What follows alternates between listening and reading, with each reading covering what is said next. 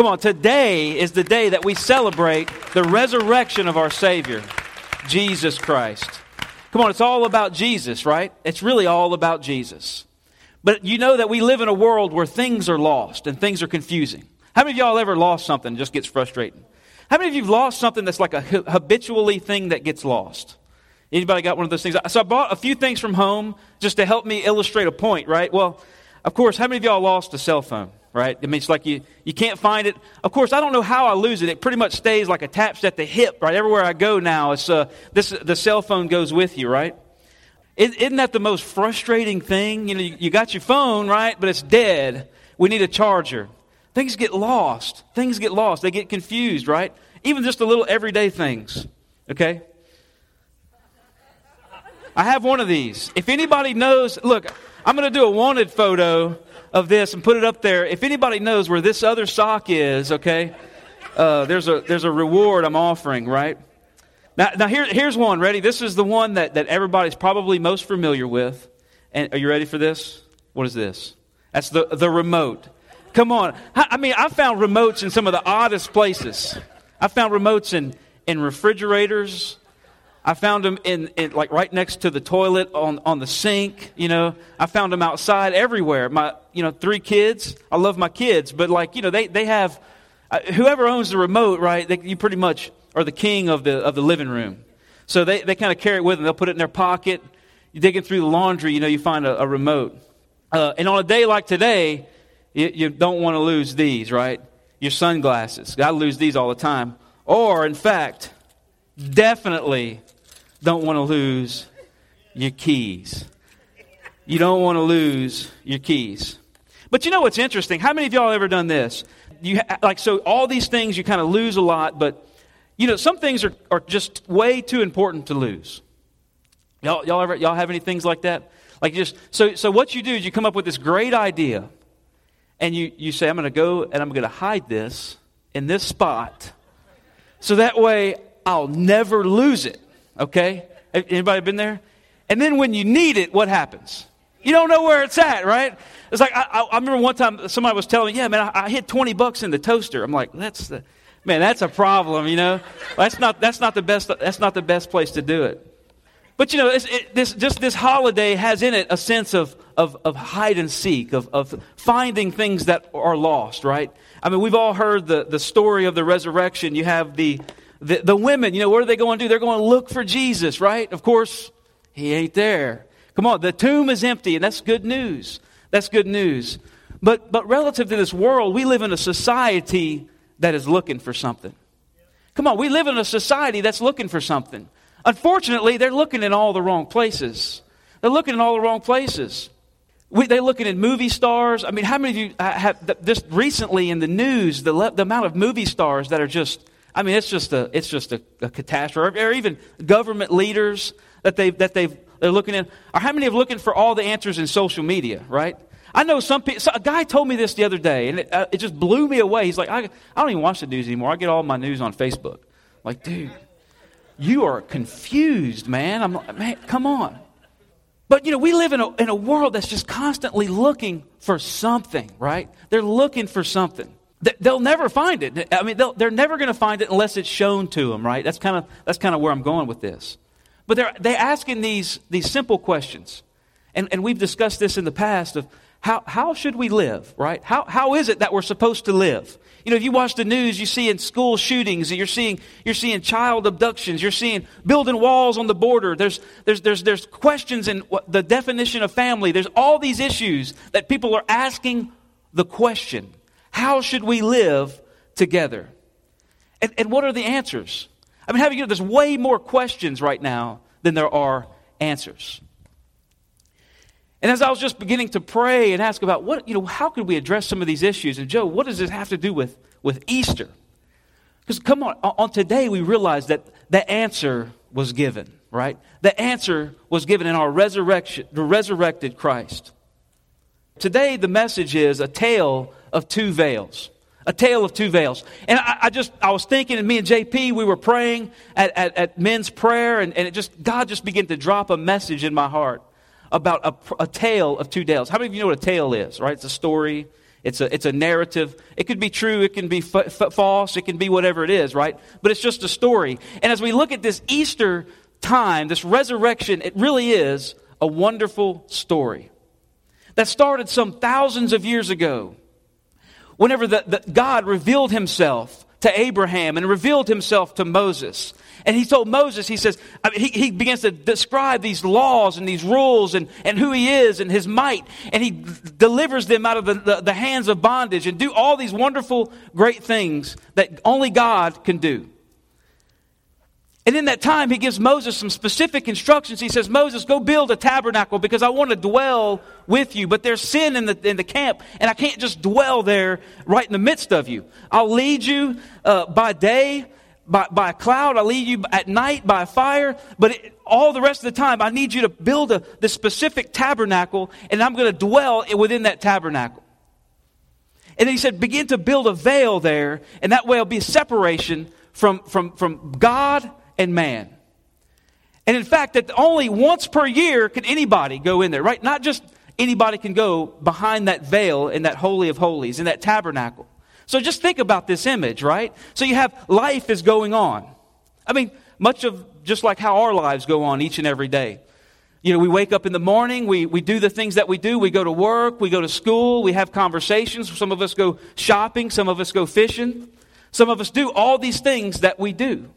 And all in the meantime, in this culture, the tabernacle was being taken care of by priests and all these people. And there was this veil that was created to separate humanity, sinful humanity, from the holiness of God. And that veil, that veil was very strategic, you see. It protected mankind. It didn't really protect God. It protected mankind from, from going in there and, and having their sin exposed. But as time went by, and if you read the story in the Old Testament, as time goes by, they begin, the, the Israelites, they just, this tabernacle's there, but they kind of spend more time thinking about the, the things during the day. And next thing you know, they're building a temple. And then it, things get really convoluted, and, and they, they kind of forget about this whole Holy of Holies area, except for a few people. You see, they created a sacred place where God lived. And everywhere else, was where man lived. They created this space where, where they would go to, to be with God or go to, to make their atonement with God or go to make right with God. And then the rest of the time, they just kind of did what they wanted. And it was separated by this veil. The veil was separation. But I want to talk to you a little bit about what was behind that veil because there were some very specific things that I think God would have us to pay attention to that was behind that veil right there in the Holy of Holies. And we have some specific issues, some specific things like the ark, right? The ark, and many of you know that the ark was represents the presence of God. The ark represents the presence of God. That was, God gave specific instructions to Moses and said, build this ark this big by this big by this tall and, and cover it this such a way and, and put some things in it. And in fact, during that time, that presence was so powerful within the ark. The Israelites, they would take it up by rods and they'd put the rods in the side of the ark and they'd put it on the shoulders of the priest and they would carry it before them in battle. And when the Israelites were, when they were obedient to that, what would happen? They'd, they'd win. I mean, it was really pretty, pretty simple. When they were disobedient, what would happen? It, w- it wouldn't work out so well for them. In fact, there was even a story where the ark was removed out of the nation of Israel. And, and, and it went into the foreign land, and I mean, you're just going to have to read about it. But it's really indicative of the presence of God. The ark, right there behind the veil. Now, keep it in mind, not everybody got to see the ark. The only people that got to see the ark was who? The high priest once a year. He would go behind that veil and he would do the things that he had to do to make atonement for his own sins and for the sins of the people. Right there with the ark, within the ark was Aaron's staff. And many of you know the story about Moses and Aaron. And, and Aaron had this staff, and as God would give him direction, he would do miraculous things with this staff. And God said, Put the staff into behind the Holy of Holies to represent my priesthood, to represent the priesthood of God, the power of God in men, the miraculous works of God. That's what the staff represented. In there, they had also the, the tablets. They had both sets. Actually, they had the broken set of tablets that Moses broke, and, and there they had the full set, the second set of tablets that were there within the ark. And the, the, those tablets represented the law, right? Those tablets represented the, the, the definitions by which the Israelites were called to live by. They said, How should we live? God says, Live like this. He gives these simple rules. I mean, they're not complicated. As a matter of fact, I'd be willing to bet if everybody just followed the Ten Commandments, and just the Ten Commandments alone. Forget about all the rest of the law. Things would probably go okay. How many could say amen? Thou shalt not murder. Thou shalt not lie. It's, it's pretty, pretty simple. All those things were there because they represent the order of God, the law of God. They're also in the Holy of Holies in lied a jar of manna. You know, during that time that the, that the Israelites were, were in the wilderness, God, by His mercy, every morning, imagine this, they wake up in the morning and there was just manna setting on the ground. They were hungry. It was sweet like honey, and it had this, uh, this crumbly, kind of cakey kind of consistency. And this was a reminder of God's mercy, right? God began to speak to me here just uh, a few weeks ago. I was asking the question God, what does it mean your mercy is new every morning, right? And, and Pastor Tommy has a great illustration that talks about a waterfall, right? You're hit by the same waterfall, but yet you're never hit by the same drop of water twice, right? And I began to think about that's a great illustration, but also God showed me that, that mercy is, simple, is similar to manna. You know, manna, if you tried to keep any of it from one day to the next, what would happen? It would rot and spoil and stink and worms, and it was, you know, not good is like the day after a crawfish boil. You know what I mean? Like, you know, I mean, crawfish are great, man, but you got to deal with all that other heads and all that, right? But the same way that every single morning that manna was new and fresh is the same way that God's mercy is new and fresh for us. You see, the reason His mercy is new every morning is because He uses every single bit of it every single day. Come on, every day God's full mercy is available to us in life. Every day, He doesn't leave anything on the line. He doesn't save anything for later, right? He uses it all just the same way. And that's what that manna represented the mercy of God. And then finally, they have the Torah scroll, the scroll of the Torah, which was essentially the law and which represented those first five books of the Bible, which represented God's covenant with man.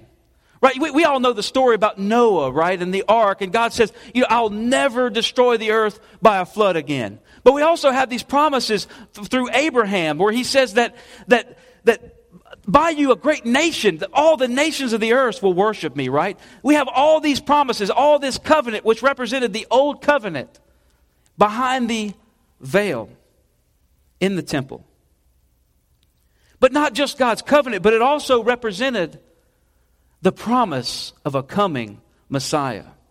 Come on, as you read right there in Genesis, we see the fall of mankind, Adam and Eve sinning against God. And then right there in chapter 3 of Genesis, we see that, that God promises that he'll send a Savior through the womb of woman. Come on, we see that right there, God begins to instantly act through his mercy to bring salvation to mankind. That's good news. You know, the, the, the, story of Easter, the resurrection story, it doesn't begin in the New Testament. It begins right from the beginning. It's a tale of two veils.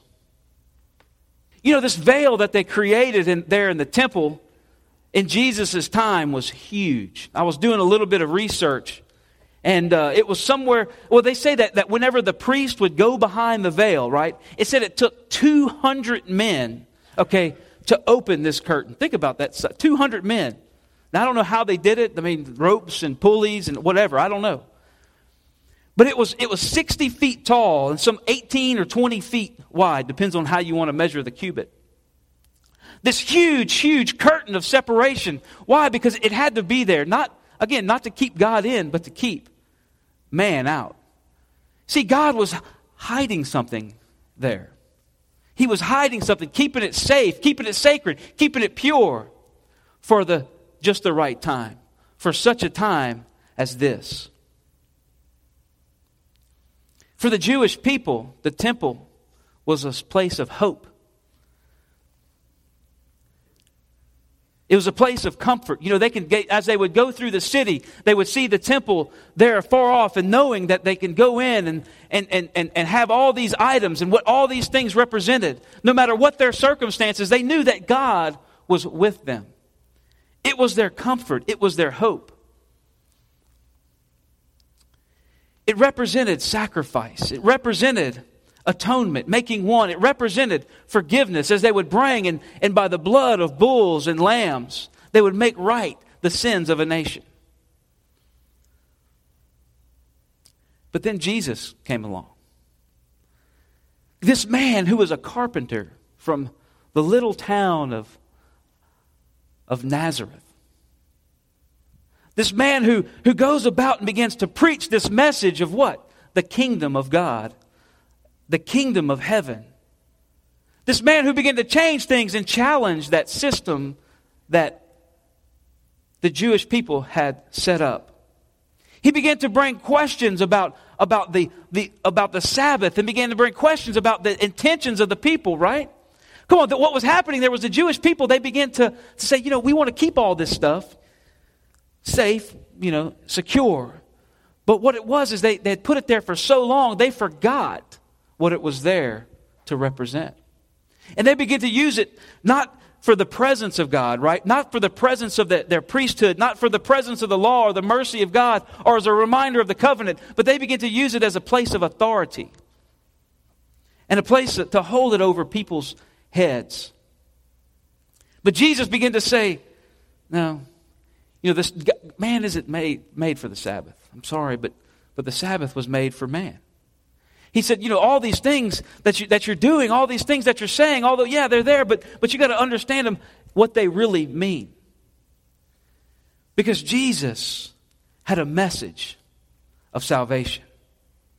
And of course, as you know, that, that, that, that through the, a trial, and, and we, we, we know the, the, the story of Good Friday and how, how Jesus, he's, he's brought and, and accused falsely before men and, and hung on a cross for the sins of humanity. And there he's put into a tomb, and three days later they go, and, and he, he's not there, right? Jesus is risen. But if we look in Matthew chapter 27, verse 50, we're going to look through 50 through 54. Matthew 27, 50 through 54.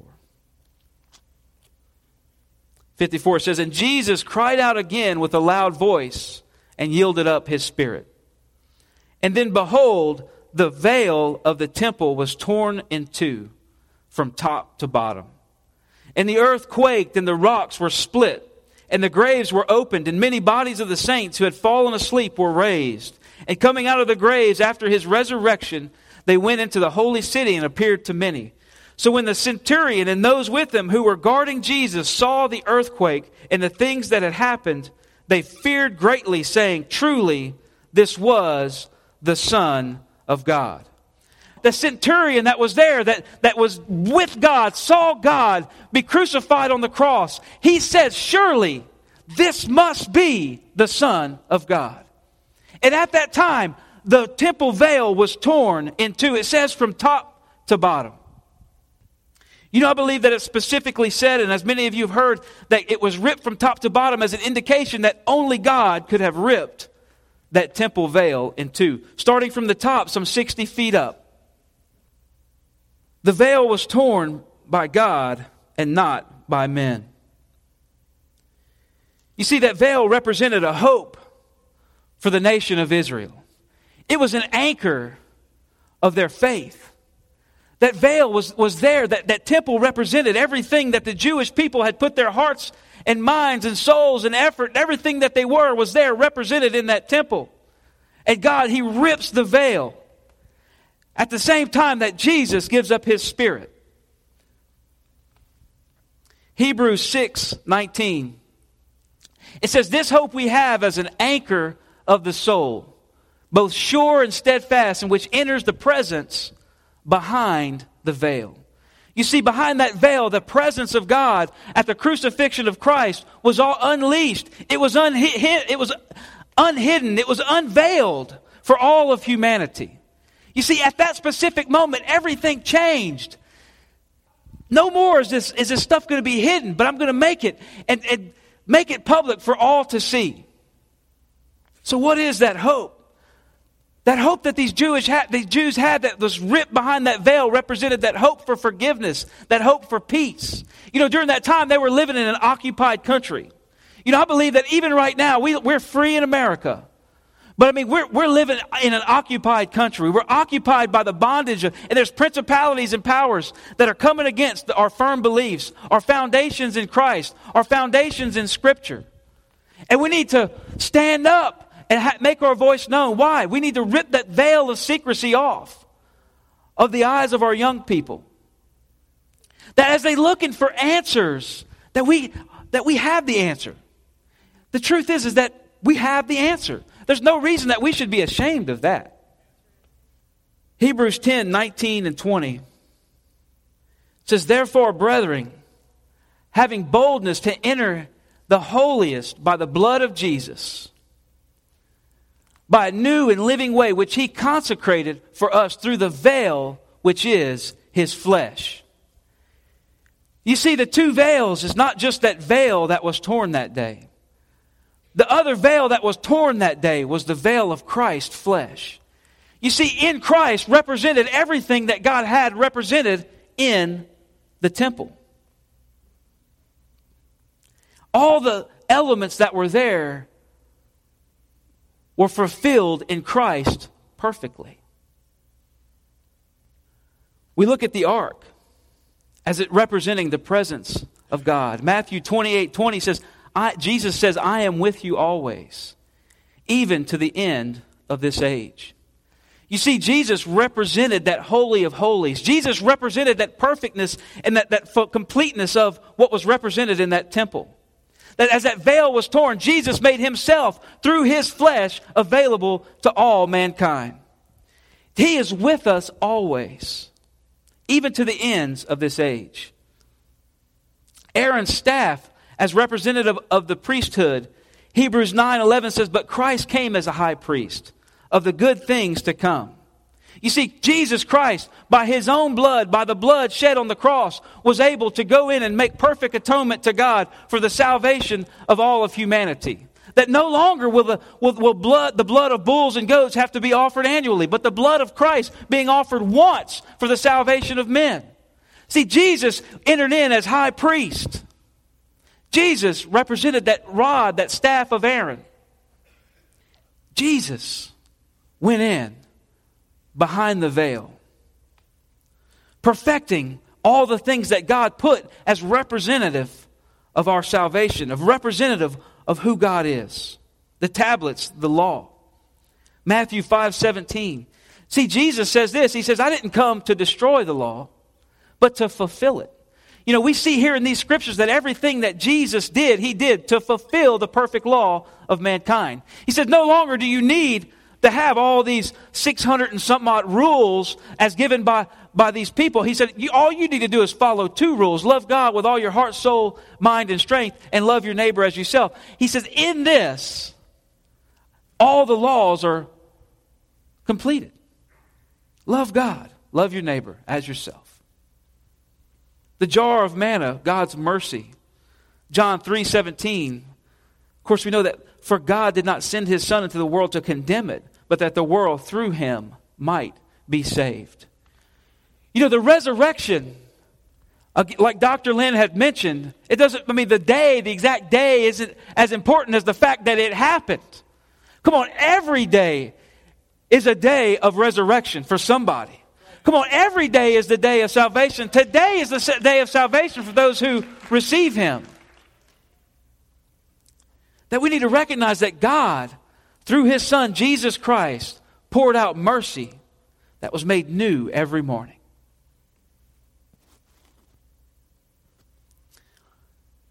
Then we have the scroll of the, the Torah scroll, which represented God's covenant.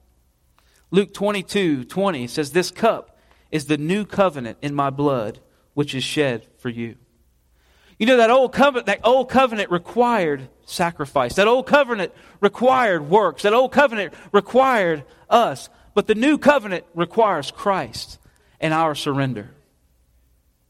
That as Jesus went to the cross again, that we don't have to put him on the cross every single day. He did it once for the salvation of man. Jesus is our new covenant as we surrender our hearts to him. Hebrews 9 24 25 says, For Christ has not entered the holy places made with hands, which are copies of the true. These things at the temple, we're establishing this point that what the things that God did were established in the temple. They're representative of what God represents. That all these things that he didn't enter into the Holy of Holies specifically, but we see that he went into the place not made by man's hands, but made by the hands of God. That the things we read about the Old Testament are simply just types and shadows. They're just copies of the trueness of God. But through the resurrection, Jesus entered into heaven itself, now to appear in the very presence of God for us. Not that he should offer himself often, as the high priest enters the most holy place every year with the blood of another. So Christ was offered once to bear the sins of many. To those who eagerly wait for him, he will appear a second time apart from sin for salvation. Today, I want you to understand that we have access to the Holy of Holies. Not through the veil of 60 feet tall and, and 20 feet wide, but the veil of Jesus' sacrifice on the cross. That's good news. That we could be made right with God. That God thought about all these things. Now, listen, all the things that were in the tabernacle and in the temple, they just didn't get thrown together. I mean, God gave specific instructions to Moses. He said, build this, do it this way. Build this, do it this way. Build this, do it this way. And not only that, but he began to, he empowered those artisans and those builders when they went to go do it. To, he empowered them with the power of his Holy Spirit in order to complete these things exactly like they needed to be. Come on, we have a God who pays attention to details. So Christ was offered once to bear the sins of many. You know, in that, God fulfilled the law. He made right an atonement for mankind. But it doesn't stop there. You see, on the third day, on the cross, Jesus fulfilled all these things. But on the third day, how many of you realize that Jesus rose again from the grave? Come on, the resurrection of Jesus Christ is, is probably one of the most argued points in the Bible. After 2,000 years, has been unable to be refuted. That there's evidence, not only scripturally, but there's evidence in extra scriptural documents that point to the resurrection of Jesus Christ. The resurrection is important, important because not only did Jesus fulfill the law, but Jesus, it, he conquered sin, death, hell, and the grave. Come on, Jesus conquered sin, death, hell, and the grave. He opened up the door of salvation through his blood. He made a way for us where there seemed to be no way. You see, most of us here are, would be considered Gentiles or left outside, not even having an opportunity to go into the holy place, much less the holy of holies. But in Romans 10 12, we see that there's now no distinction between Jew and Greek. For the same Lord overall is rich to all who call upon him. Come on, for whoever, say whoever, Whoever calls on the name of the Lord shall be saved. Come on, whoever calls on the name of the Lord shall be saved. So I'm here to ask you this today. Have you called upon the name of the Lord? It's really just that simple of a question. You see, in Colossians 3 it says it says if then you were you were raised with Christ seek those things which are above which are which Christ is, sitting at the right hand of God. Set your mind on things above, not on things of this earth. For you died, and your life is hidden with Christ in God. You know, I love what Paul says in Romans. He says that it's no longer I who live, but Christ who lives in me. You know, we see here this, and we talked about it last week, this story in the, in the book of Acts, of the day of Pentecost, when God sent His Spirit and He began to dwell upon the disciples. And in that, we have access to the Father through His Holy Spirit. You see, the presence of God didn't die and get buried in a tomb and be raised again and then leave and go into heaven, did it? I mean, it did, but that's not where it stayed. So, why is it that God, through his son Jesus, broke down the veil of separation? You see, what God did in that was he made his presence to come and dwell within us. You see, the, the, the presence of God, the ark, the priesthood, all those things, you see, God says that, that, that the Holy Spirit comes and dwells in us. In 1 Peter, it says that, that we're a holy priest, a holy nation, right? A, whole, a royal priesthood.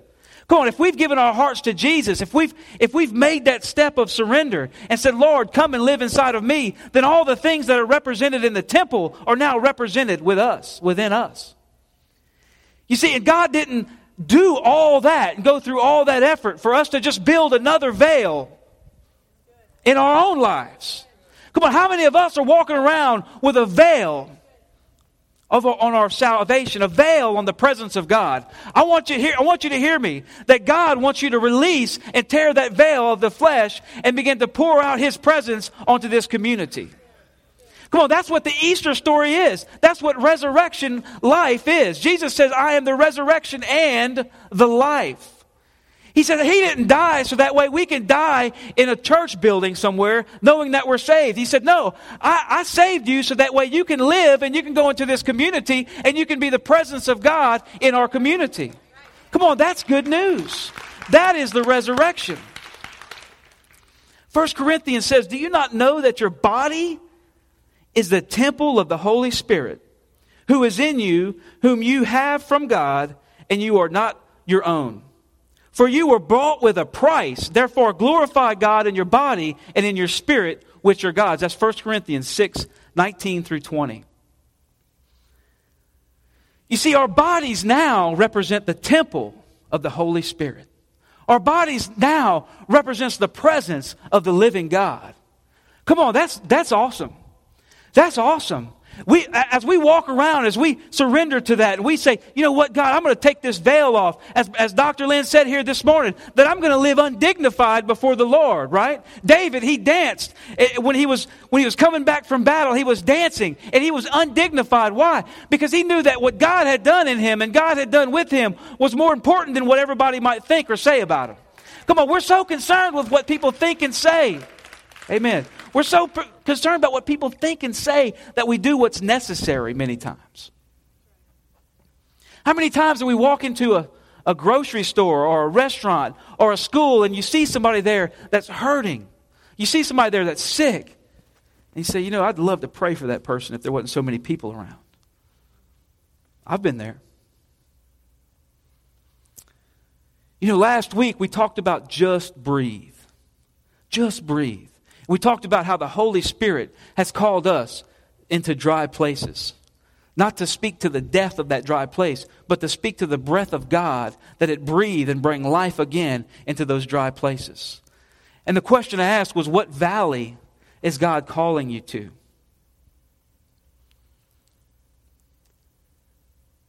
The question I'd ask this week is, What veil have you erected in your life to prevent you from functioning in that valley?